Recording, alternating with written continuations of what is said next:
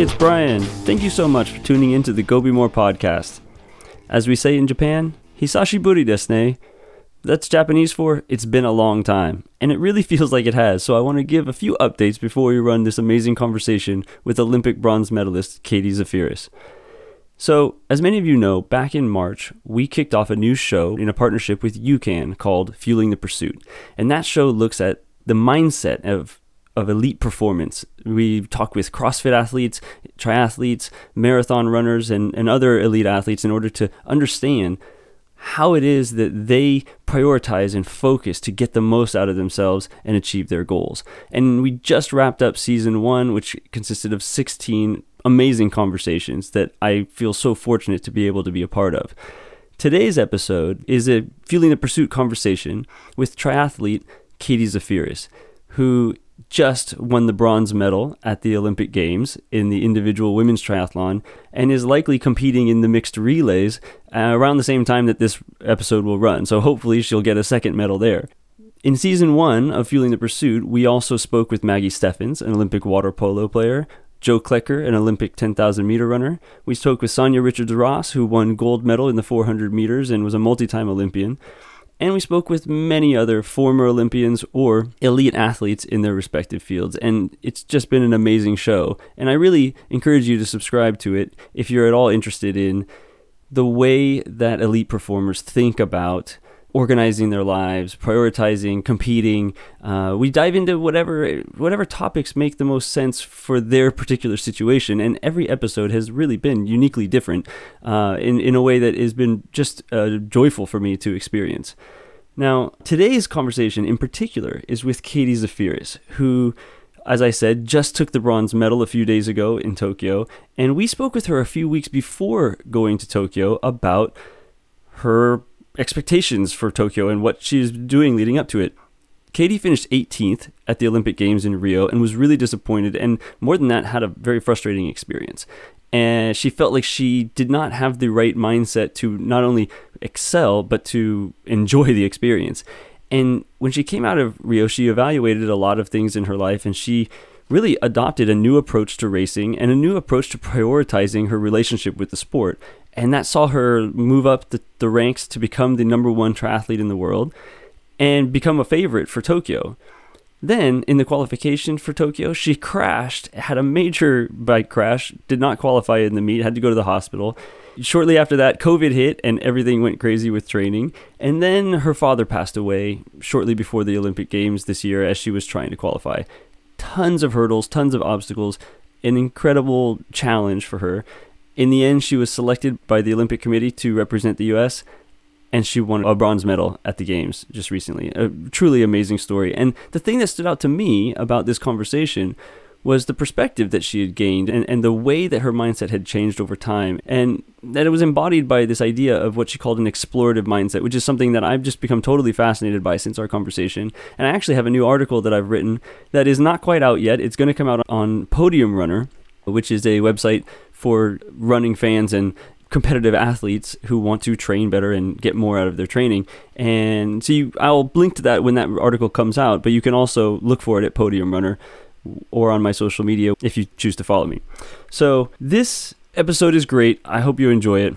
As for the fact that we have two podcasts, Fueling the Pursuit and Go Be More podcast, what's happened over time is that this uh, Fueling the Pursuit has taken up a lot of time, and we have two shows John and I both have been wanting to experiment with changing the Go Be More podcast a little bit to make it a little bit different, to try some new things, to to explore some creative ideas we have, and we felt like we needed to take a little pause on the Go Be More podcast. That's why we haven't had as many episodes as we used to do every week. We will be coming out with more in the future. We're not 100% sure when. We're trying to figure out what's going to allow us to be consistent and do high quality work, which is our number one priority. I think you'll see some more conversation episodes. I think you'll see, maybe see some sort of solo interviews where either I am the only interviewer speaking with someone or maybe John is. A lot of that comes down to scheduling conflicts and difficulties in terms of trying to organize our lives around all the other obligations we have. But I just want you to know that for those of you who've subscribed to this podcast feed and who have been following us on our Go Be More podcast journey, we really appreciate your support and patience as we try to figure out what the next step is for this. And, and we really hope that when we come back, we come back with really content that, that helps you to go be more in everything that you're doing. One more update for me is on my book, Make the Leap, which launched this year. It's been getting great reviews from coaches, from athletes, from some parents who are reading the book. The main update for me is I now have team packages available since the last time I think we spoke. Those team packages enable coaches to get the book for all of their athletes, get the workbooks for their athletes, and have a coach's guide to help facilitate conversations and discussions around the ideas. The books can be purchased at a discount and i think it's the the way i envision the book being used is in a team setting multiple people discussing the ideas and trying to incorporate the ideas together to support each other in order to think better about training. So if you know a coach or somebody who's interested in getting more out of themselves and you you think they should take a look at the book please have them go to my website maketheleapbook.com and check out the book and the workbooks and see if it's the right thing for them. So now, before we get to the conversation with bronze medalist Katie Zaferes, I want to remind any new listeners who are finding this episode about who we are at Go Be More. At Go Be More, our mission is simple. We want you to chase your dreams. So, how does a clothing company help people chase their dreams? Well, I'm glad you asked. The clothes we wear are like every other part of our physical environment. They not only represent us, they reinforce who we are and who we're committed to being. When you wear a Go Be More shirt, you're wearing your personal commitment to go be more, to chase those dreams. And what better way to show someone you support them than to give them a physical symbol of your belief in them? We want the words Go Be More to remind you of your dreams every time you see them. As for this podcast, this is our chance to explore what it means to go be more with the people who inspire us and to share those stories and strategies with you. As always, if you have any feedback, you can email me at brian at gobemore.co or hit me up on social media. All right, here is our episode of Fueling the Pursuit presented by UCAN with the amazing Olympic bronze medalist Katie Zaferes. I call it an explorative mindset for racing of like, mm. let's see what I can do rather than this is what I need to do because let's see what I can do has no limit.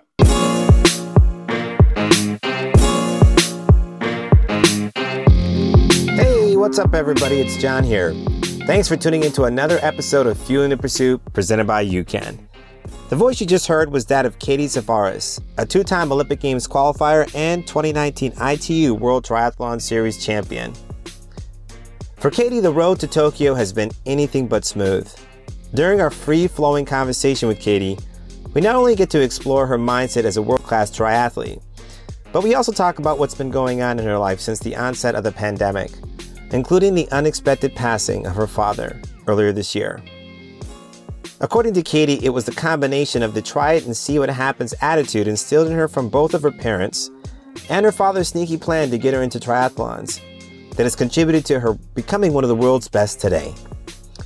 As we talked about her current preparations for Tokyo, we got insight into how she's taken and applied the lessons she's learned from the past five years or so since her disappointing finish at the 2016 Rio Olympics to better prepare her for these upcoming Tokyo Olympic Games.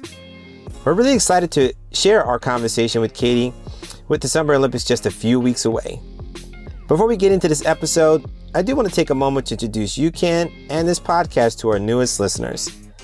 UCAN is a go to nutrition product of choice for so many elite athletes but even UCAN knows that true success is about so much more than just how you fuel your body. It's also about how you fuel your passion, your motivation, and your mindset. And that's why this podcast is going to take you inside the minds of Olympians, elite athletes, coaches, and trainers to better understand what drives them to constantly push to achieve new personal bests. We're so excited to have you guys on this journey with us, and we do hope that we can give you a little more fuel as you work towards optimizing your own performances both in sport and in life. Now, on to the episode with Katie. All right, today's guest is Katie Zaferes, a two time Olympic Games qualifier and 2019 ITU World Triathlon Series champion. We're excited to talk with Katie about her steady progression up to the top of her sport, the lessons she learned from the 2016 Rio Olympics, and how they've changed how she approached the sport, and of course, where her mindset is at as she prepares for the Tokyo Games in a couple weeks. Katie, thank you for being here. It's so great to have you on the podcast. Thank you so much for having me. I'm really excited. Yeah, Katie, just so everybody has a little bit of context here. So we're all three in different places of the world right now. I'm in California and it's one time zone. Brian's in Sendai, Japan and another. And then of course you're in Spain. So thank you so much for making some time because we know it's a little bit late where you're at. And you're obviously, we're going to dive into this getting ready for uh, the upcoming Olympics. So give us a little bit of a perspective in terms of where you're at right now and, and how things are going. Yes, so we just came down to Spain, and even though it is late here for me as an American, it's like dinner time for the Spanish. So yes, we're, yeah. early for, we're early for them. Um, we just came from yesterday. We drove down to France, which is at high altitude. So it's 1,800 meters. And sorry for the meters. I just now we do everything in metrics. So I think it's like basically the same as Boulder, a little bit higher. Mm-hmm. Yep. And so we were training there for about three weeks and got into a really nice rhythm on Banyoles, Spain, where it's pretty warm. So it's supposed to be about 30 degrees Celsius, which is about 90 degrees Fahrenheit, for the next few weeks. And we'll be doing our heat adaptation training because Tokyo is supposed to be quite warm and humid. Right. So that's the reasoning behind being here now for the next, well, until we leave for Tokyo. And I leave on the 18th of July. Wow, that's so exciting. I'm so happy for you and excited for you. I can't wait to see how you do out there. Is there a hmm. reason you chose to be in Spain as opposed to training in the US? So I train with an international training squad, and my coach is Joel Filliol, and he's Canadian, based in Glasgow, Scotland, works for Team Australia. So, um, very tied to very many different places. But most of my teammates are either from Australia or Europe. And we base ourselves in Spain, A, because it's a really nice place to train. This area we've been to, we're familiar with. And particularly before Tokyo and such a big race, we want to be somewhere where we, we already know the training, we know where we're going to do all of the specific sessions but also normally we're here because most of our races are in Europe. So we actually, unfortunately, don't have very many World Triathlon Series events in the US. So there's not usually a reason to base ourselves there. However, after Tokyo, we have two races one in Montreal, Canada, and one in Edmonton, Canada. So we'll go home to North Carolina after Tokyo so that we're on the same time zone as Montreal. And just out of curiosity, do you consider yourself to be a resident of Spain now? Like you're there most of the time throughout the year, or are you only there for specific, like the triathlon season? So up until uh, this year, we were counting our days every time we were in Europe, which means we have three months, 90 days, and 180 days that we're allowed to be in Europe. However, this year we actually went through the process and got a visa, so we can be here for a year within Europe, which is really helpful because we've already overstayed the the 90 days. So as we get further into our career, we figure out these things and as you get closer to the end of the career, you're like, I wish I figured this out earlier. yeah.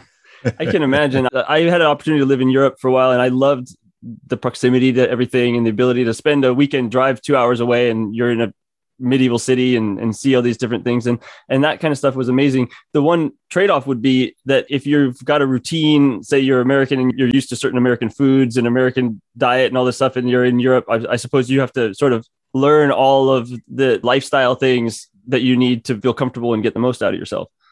Yes for sure. There's definitely places where i feel a lot more comfortable than others. I mean just in how we have all the technologies now like food delivery is like a cheating way for for some right. things however in spain like when you go into the grocery store, a lot of things are recognizable. And I feel really comfortable in Europe in grocery stores. Whereas when we go to Japan, um, I remember the first time there, I was like, okay, I really had to take time to figure out what foods I wanted to eat, where to find them. So here, I feel like it's actually maybe it's because we've been here multiple times now, but we know the grocery stores we go to. Like we're yeah. we're familiar with. We come back to certain grocery stores and it's the same employees, and we're like, oh yeah, like they're still here.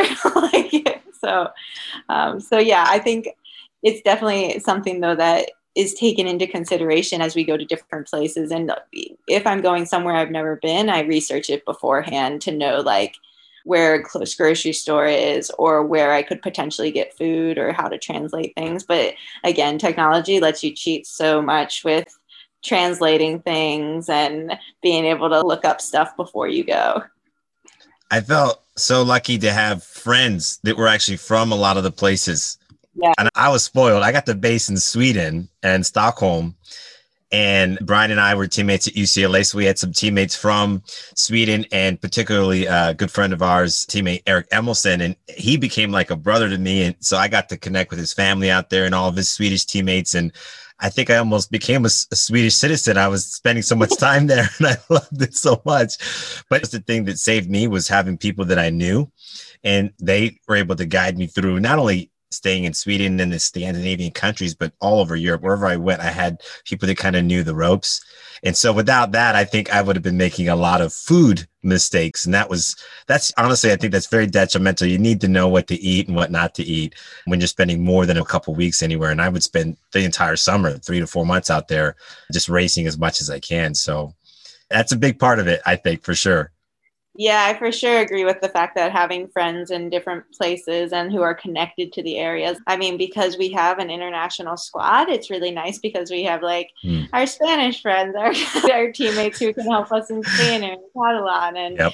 not just, I mean, the grocery store, but also like setting up logistics. What's the best way to mail things, or what store can I find this in? I mean, it's little things that you're like, I'm sure we can Google and find it out, but at the same time, it's not always the best answer or the best solution when you have a friend, and especially with how COVID is too. Oh. Like that adds a whole nother element of figuring out the different logistics. Yeah. It's just out of curiosity, really quick, Brian, before you ask your next sure. question, what's it been like over in Europe? What's your experience in terms of COVID and how it's being dealt with in public and interacting with others?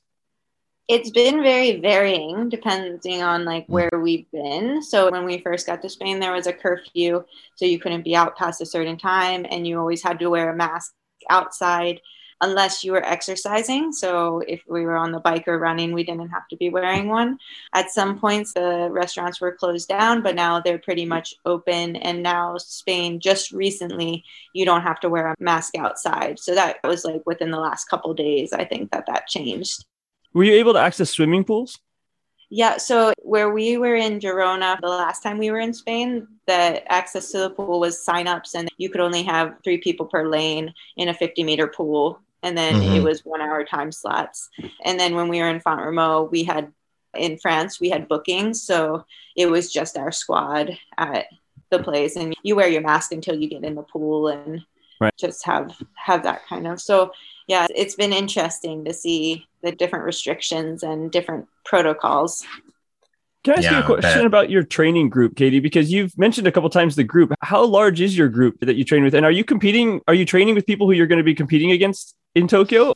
So I always feel bad listing like the names, so I'm not going to do just in case I miss someone.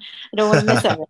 But we have some Australians, Belgians, Spanish, French, and then we have about, I would say, 15 of us total, but a lot of it are, is our men's team is bigger than our women's side. So there's only about five of us women, which are Australians, French, me, and then there's also a Chilean athlete and a Spanish who train with us.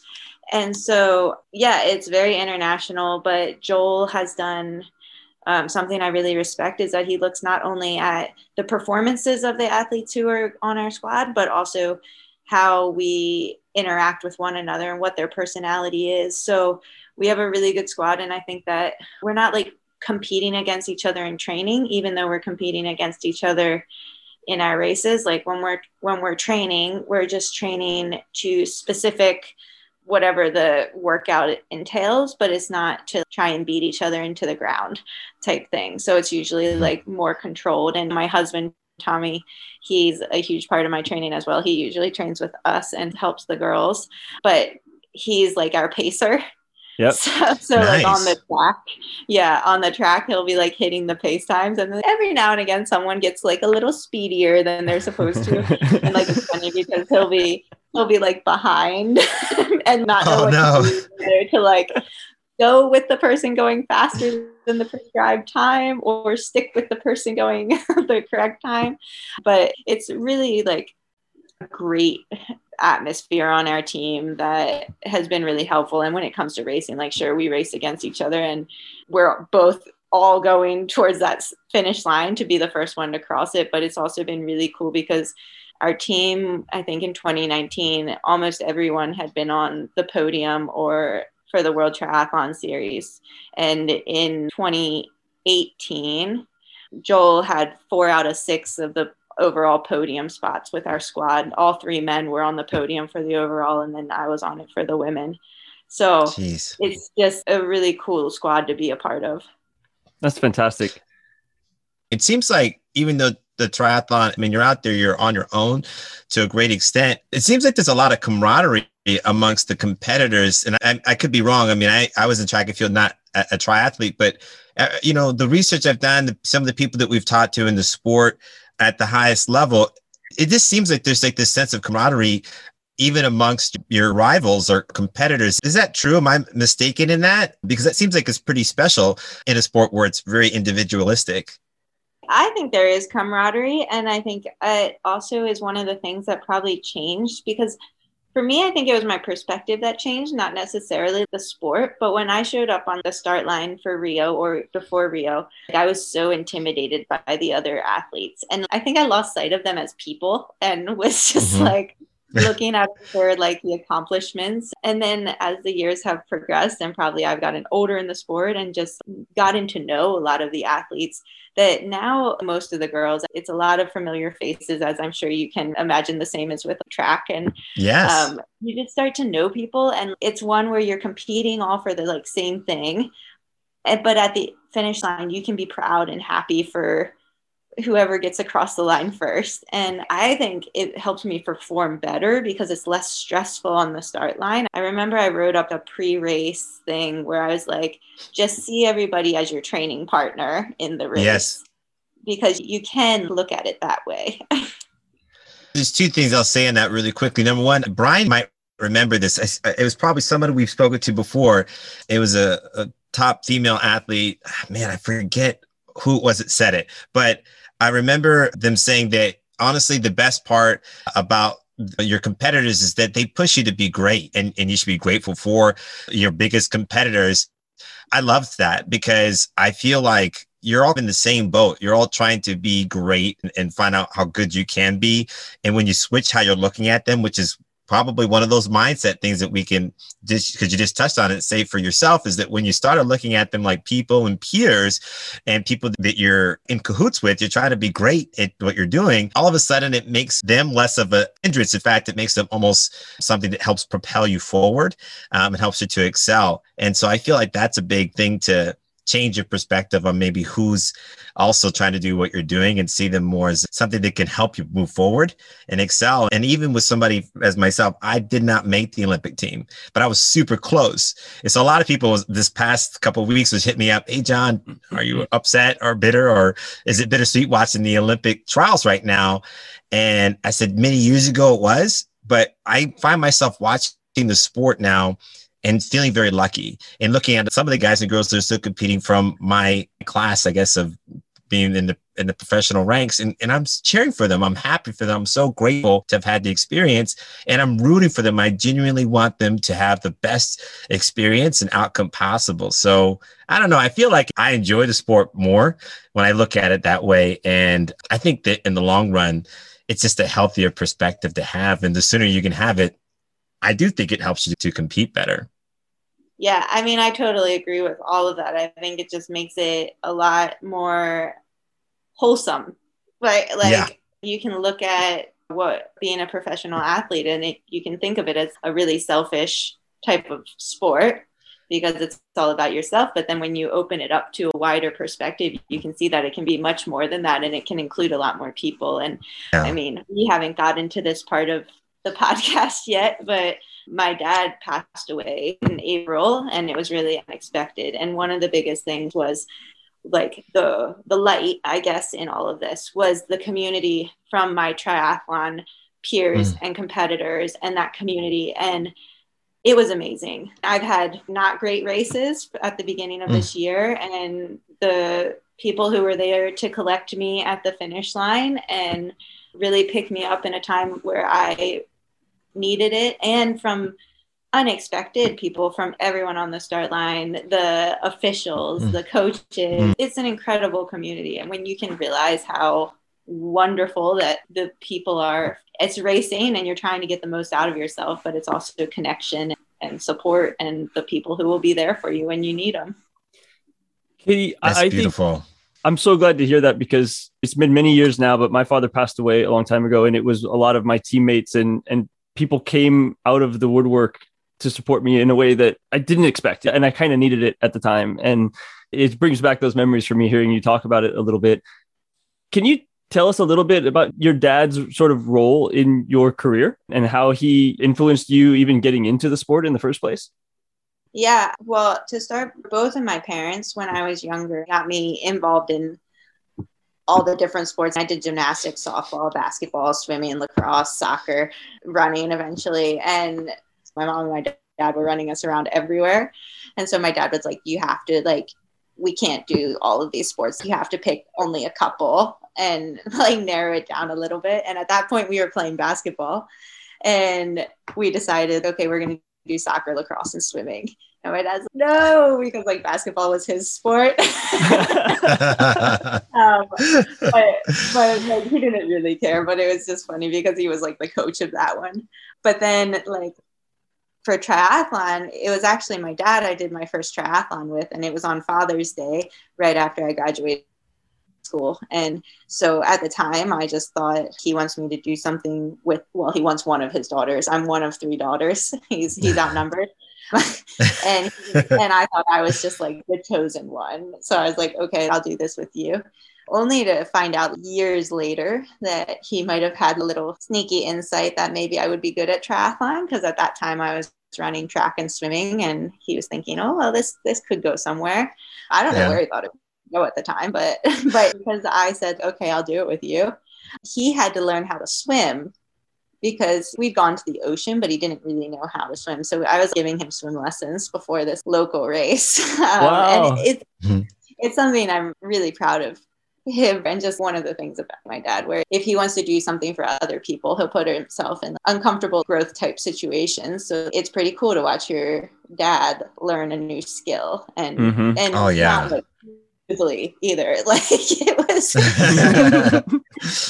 um, and so he was there for that which father's day was just a couple weeks ago and nicer memory of not just thinking about losing my dad but thinking oh this is also the anniversary of my first triathlon with him Mm. which makes it pretty special to just think through those memories of that being the first time and then him and my mom both supported me with triathlon as it became more and more a part of my life and ultimately we were given the opportunity to go out and train at the uh, olympic training center in colorado springs for a residency program.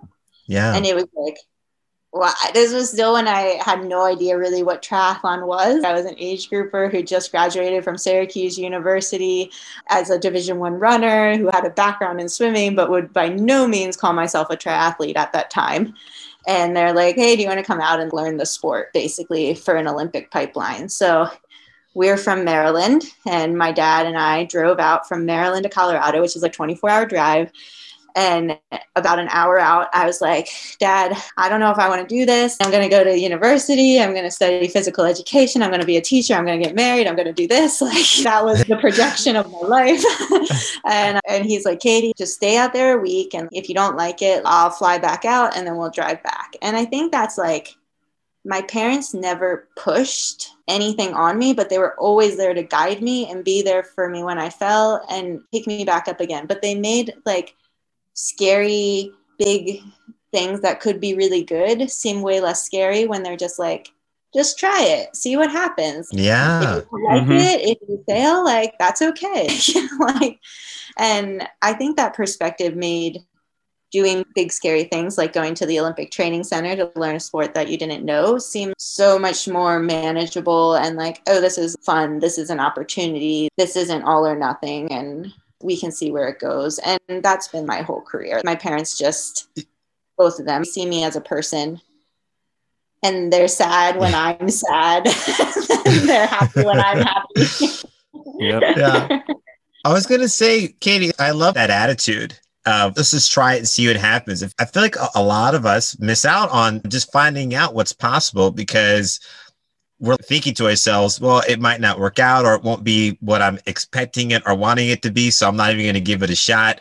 And I feel like there's so many areas in our lives that we miss out on all kinds of stuff, whether it's if you're a guy and you want to ask a girl out, but you're super shy. If you don't ask, if you don't even do it, you she doesn't even have a chance to say yes, right? I think it's all those things. Anything that kind of along those lines, just try it, see what happens. I absolutely love it. And I hope more people can grab that from at least this conversation for sure is one of the key takeaways is you need to try stuff that I would never have made. And I talk to my stepson about this all the time. And he's a really good high school runner. And I said, you know, I became an Olympic alternate, but I said 12 years before that and leading up to that, a lot of people told me it was impossible. And they said, don't even bother because I came out from a basketball background and I never run before, before I started doing it at 14. And I said, 12 years later, I made an Olympic team. So I'm like, I'm really glad I didn't listen to them. And I would always tell everybody the same thing. I said, if I don't try, I'll never know. Yeah.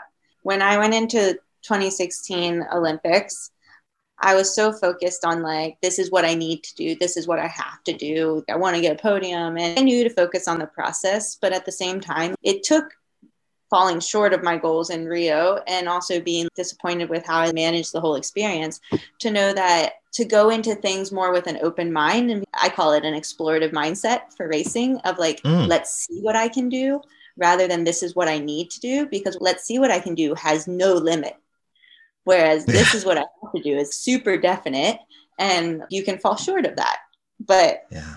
if I'm just trying to see, can I push this bike as hard as possible and still run off like the first 1K fast and then end up like that was the year that I won the most races was when I was like, well, let's see what I can do. Not I have to do this. Yes. I love that I love name. And I'm probably going to steal it, Katie. I'm just telling you right now, the explorative mindset. Yeah, I'll give you credit, of course, but I think uh, the, um, the the the thing that you highlighted there to me, there's a couple things, and one is that um, often we don't know what we're going to love until we try doing it. it. We're not really good at predicting about ourselves sometimes about what we're going to love. Sometimes it's very clear and sometimes you do something and that's when you realize, wow, this really resonates with me. And I think a lot of people forget that. They tend to think that they can predict how the experience is going to go before it happens. And that's not always the case. And I think it, what you said about the explorative mindset fits that exact same thing because you don't know sometimes that you have a, a skill in a race until you try it once, right? If you're afraid to try a different strategy or try a different technique or, just explore your abilities, you might be just missing out on something that you can really leverage. I, had this experience in college where I was a very conservative racer and too conservative. I was always holding myself back and then you know, there, there's a thing in racing. If you hold yourself back too long, you don't have enough time to actually make up for it, no matter how good you feel at the end, right? You, you always underperform because you never got in the race in the first place. And I, I had to build little strategies in which I'm going to get to this point and allow myself to be a little bit conservative. But at this point, no matter how I feel, I'm going to go. Right. And, and it was always earlier than I wanted to, right? that I was really comfortable doing. But those types of things I had to explore doing them and I did them with guidance from my coaches and stuff. But it wasn't until I did them that I realized, oh, I can do this. Like actually, it's not, I, I have this ability, even if my natural inclination is to think, oh, I shouldn't do it. Yeah, I definitely agree that you have to, because you can see all the races as tests. And when you mm-hmm. look at it that way, it limits what you can do in a race because you're saying, this is where I need to do everything that I practice.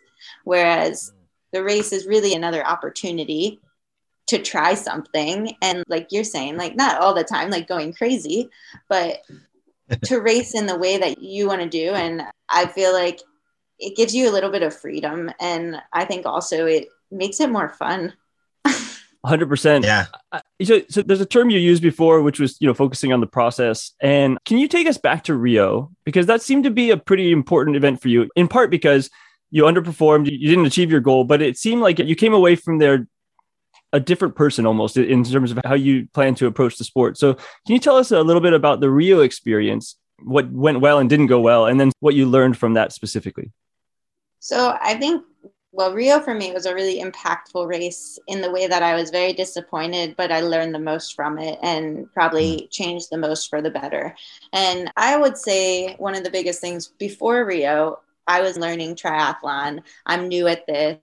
I mean, I started in my first year as a professional was 2013 and Rio was in 2016. So it was pretty fast. And I was just, I was doing it and I was learning and I was following my coach, but I wasn't really taking ownership in anything. If someone had like someone for support, then it would be like, oh, here's a sports psychologist that we know. And I'm like, okay, great. Or I'm going to use that one. And the nutritionist and the, the network around me. And I think for me, one part of Rio was finishing and realizing, okay, I do want a support network around me, including Joel, who was my coach then and still is my coach now, and my team. But also, I really wanted a sports psychologist because before Rio, I was reactive with sports psychology, meaning I'd freak mm-hmm. out and then I'd want to talk to someone. It was never proactive, it was just reactive to something triggering. And now I wanted help. And so after Rio, it was like, how do I put this in my routine and regularly talk to someone? And I wrote out an email to the US Olympic Committee. I said, here are my weaknesses, here are my strengths. This is what I'm looking for. Who do you think would be a good fit for me? And they connected me with Karen Cogan, and I've been talking to her since. And I always have her on my schedule. How much I talk to her really depends on what part of the year it is, but it could be anywhere from once a month to twice a month. That's usually about where we're at. And I feel like that was a huge part of it. That's a really hard thing for anybody to talk about or to acknowledge and and to even more so proactively incorporate into the training. And i'm referencing mental health. And i i think of it as mental training and we don't do enough of it and so instead of being reactive, being proactive, and again, all the stuff that we talk about, we're talking about it within the context of sports, but it, it applies to any aspect of life. You need to do certain things to just be more well-rounded uh, and more, I think, uh, effective person with, with whatever you're trying to uh, accomplish in your life, in any area of your life. And mental health is honestly, this podcast is about mindset for a reason. It literally is probably the biggest impactful thing because it's everything you're thinking is determining everything that you're going to do and how you feel. And so that's really great that you saw that and that you've stuck with it. That's amazing. I, I, I thank you for bringing it up. I just think it's really important to acknowledge that. Oh, I mean, it was such a switch for me because when I was in college, I was like, oh, if you need to talk to a sports psychologist, like you're mentally weak. That mm-hmm. was my mm-hmm. thought process. And now, if you ask me, I'm like, everybody should talk to someone because yes, it's been so valuable. And as you said, like it's, I talked to a sports psychologist and she's valuable for my athletic career, but she's teaching me tools and strategies that I can use in life. And yeah it's been hugely beneficial. Like, I mean, the things triathlon has led me to, not just for the sport life, but in regular life and skills and mental skills, emotional skills, like all of that. Because for me, mental skills for triathlon is I had to learn the bike.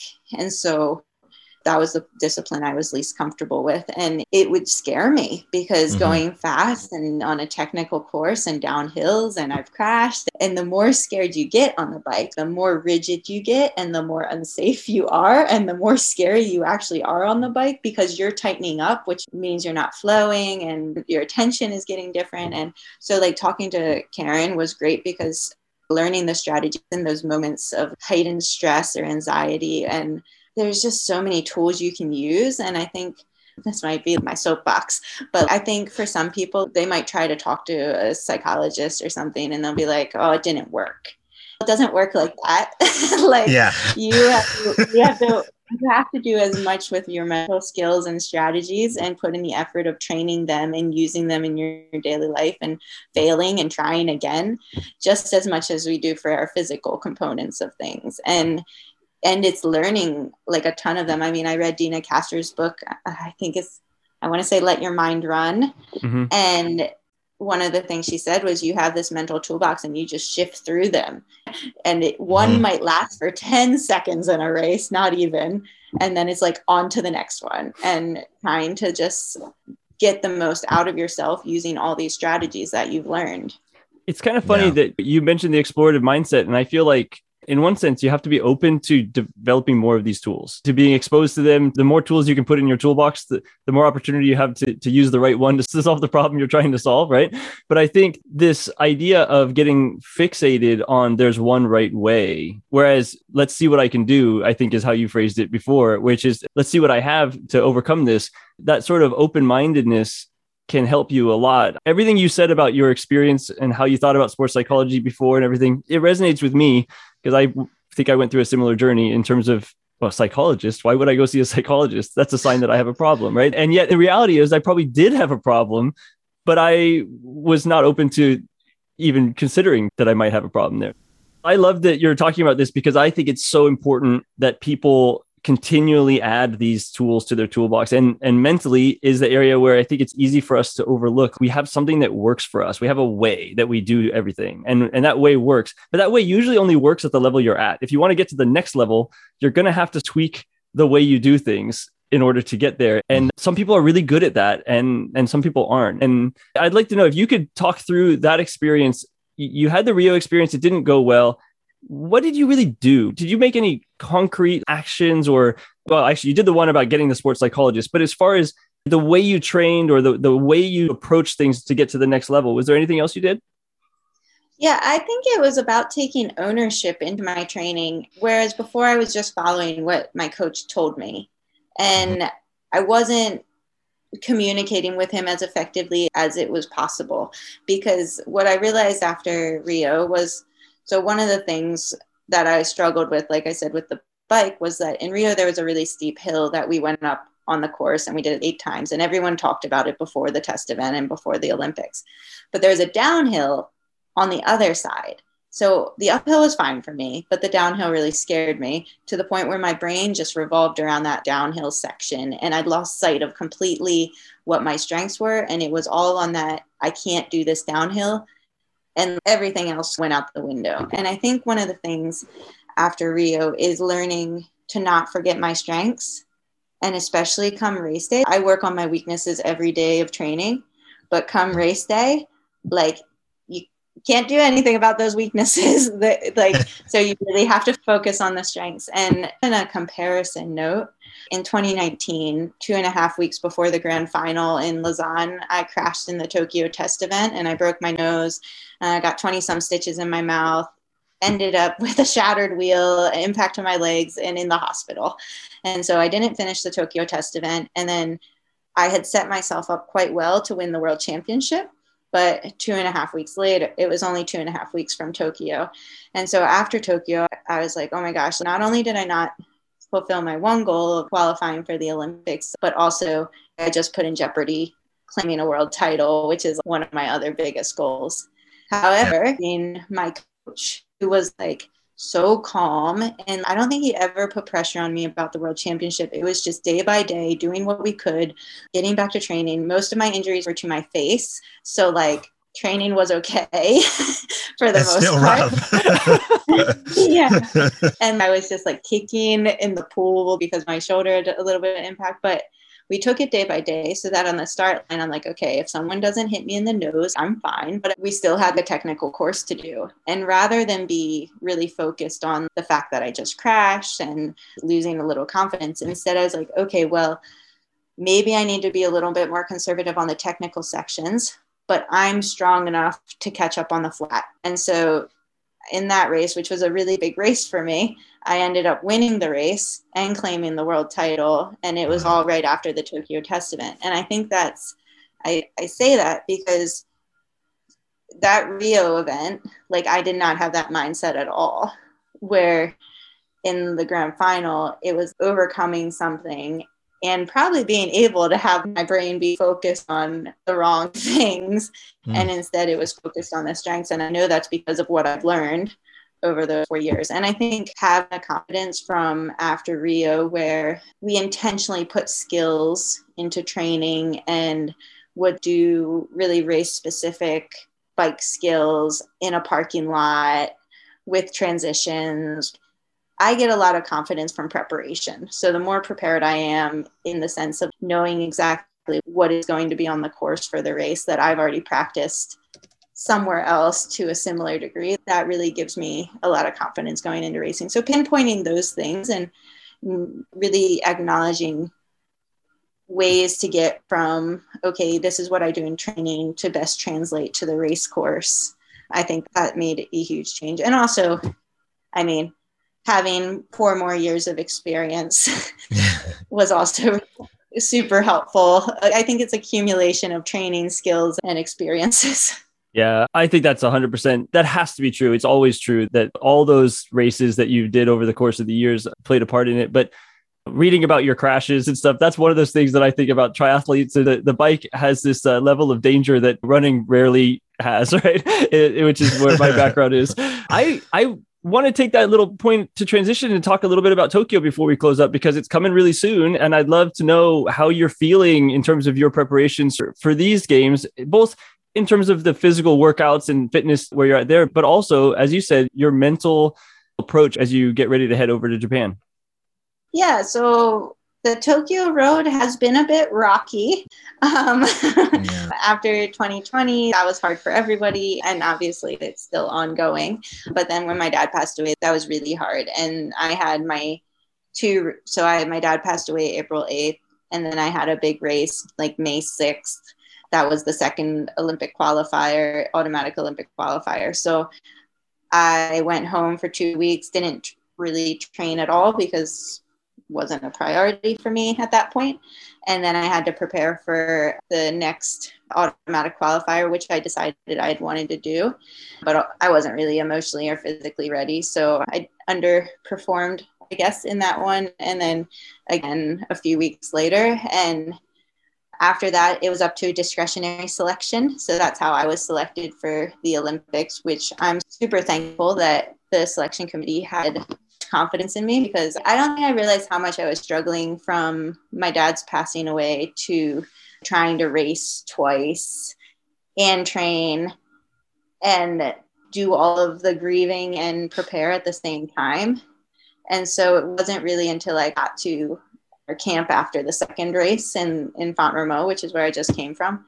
And I was like, as soon as I was there and it was all out of my hands, I was like, oh, I can breathe and I can train like me.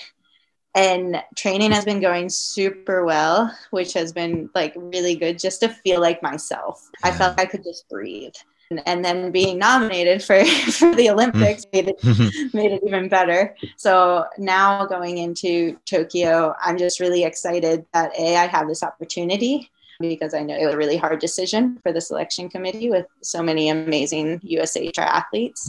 And excited because I do feel ready. And I just came off of the altitude campus, like a workout with T- Tommy, my husband. He's the strongest girl on the team. Um,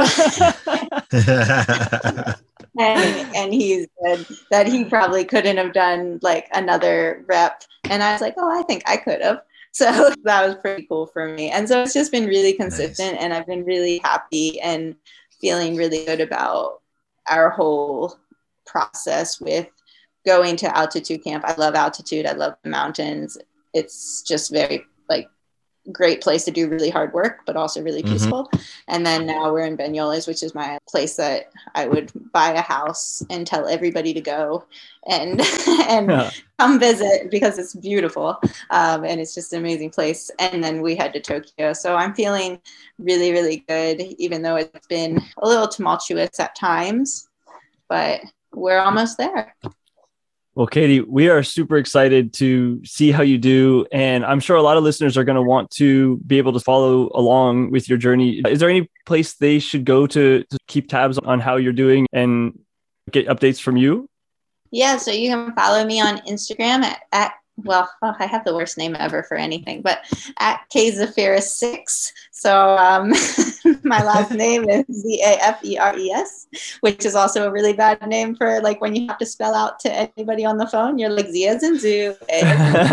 um, but you can follow me on Instagram or my Facebook. I have a Facebook triathlete, Katie Zaferes triathlete page. So those are my main sources.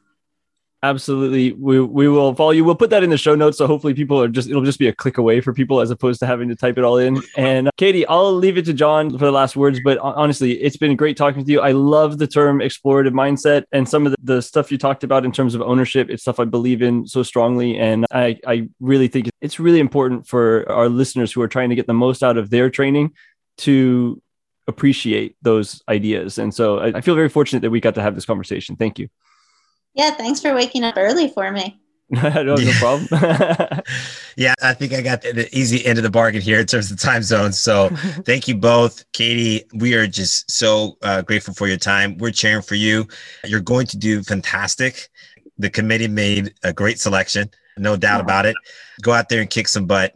And thank you again. I just can't can't thank you enough for your time because I know it's late and stuff like that. So keep going, do your thing, and and we'll be cheering for you. Oh, thank you so much. It was such a pleasure talking to you both. Thanks for listening to today's episode of Fueling the Pursuit presented by UCAN. For both athletes and active people, controlling blood sugar is the key to optimizing focus, performance, and recovery. Thankfully, UCAN has developed a patented ingredient to deliver long lasting energy while stabilizing blood sugar levels. So, to properly fuel your pursuit both with the right nutrition and with the right food for thought, make sure to visit ucan.co forward slash podcast to subscribe to our podcast show, to see our current lineup of upcoming guests, and of course, to learn more about UCAN's amazing products.